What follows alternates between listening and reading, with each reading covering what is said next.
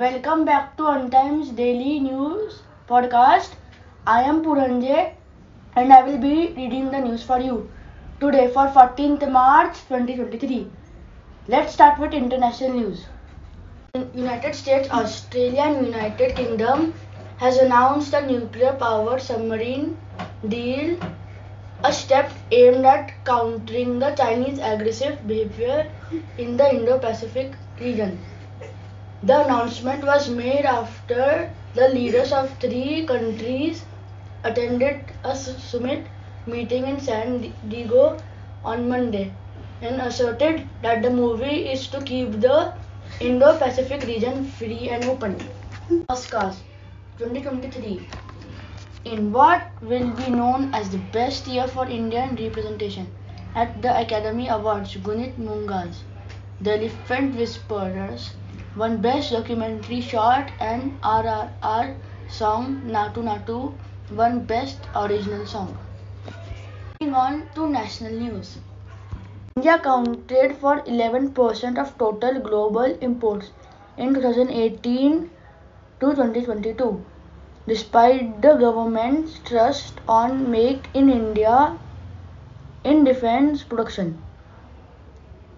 India which is the world's third largest military spender after the US and China, has taken a series of steps towards achieving Atmanirbharta, self-reliance in defense production.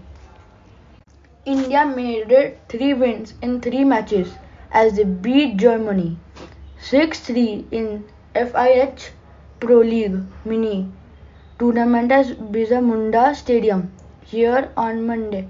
It was one of their biggest wins against Germany in recent times and comes a day after they beat Australia 5-4 in another 9-goal thriller. Now some local news. Farmers group Parivartan Shetkari Gat from Amravati district on Sunday bagged the first prize at Satyamev Jayate Farmer Cup hosted by actor Aamir Khan led Pani Foundation. The group hailing from village Vathoda of Varod Tulka received rupees 25 lakhs for implementing best agriculture practices. On the occasion of World Glaucoma Week, the city-based Mulani Eye Care Center organized a cycle rally on Saturday to raise awareness about the condition. They distributed pamphlets and appealed for regular eye checkups.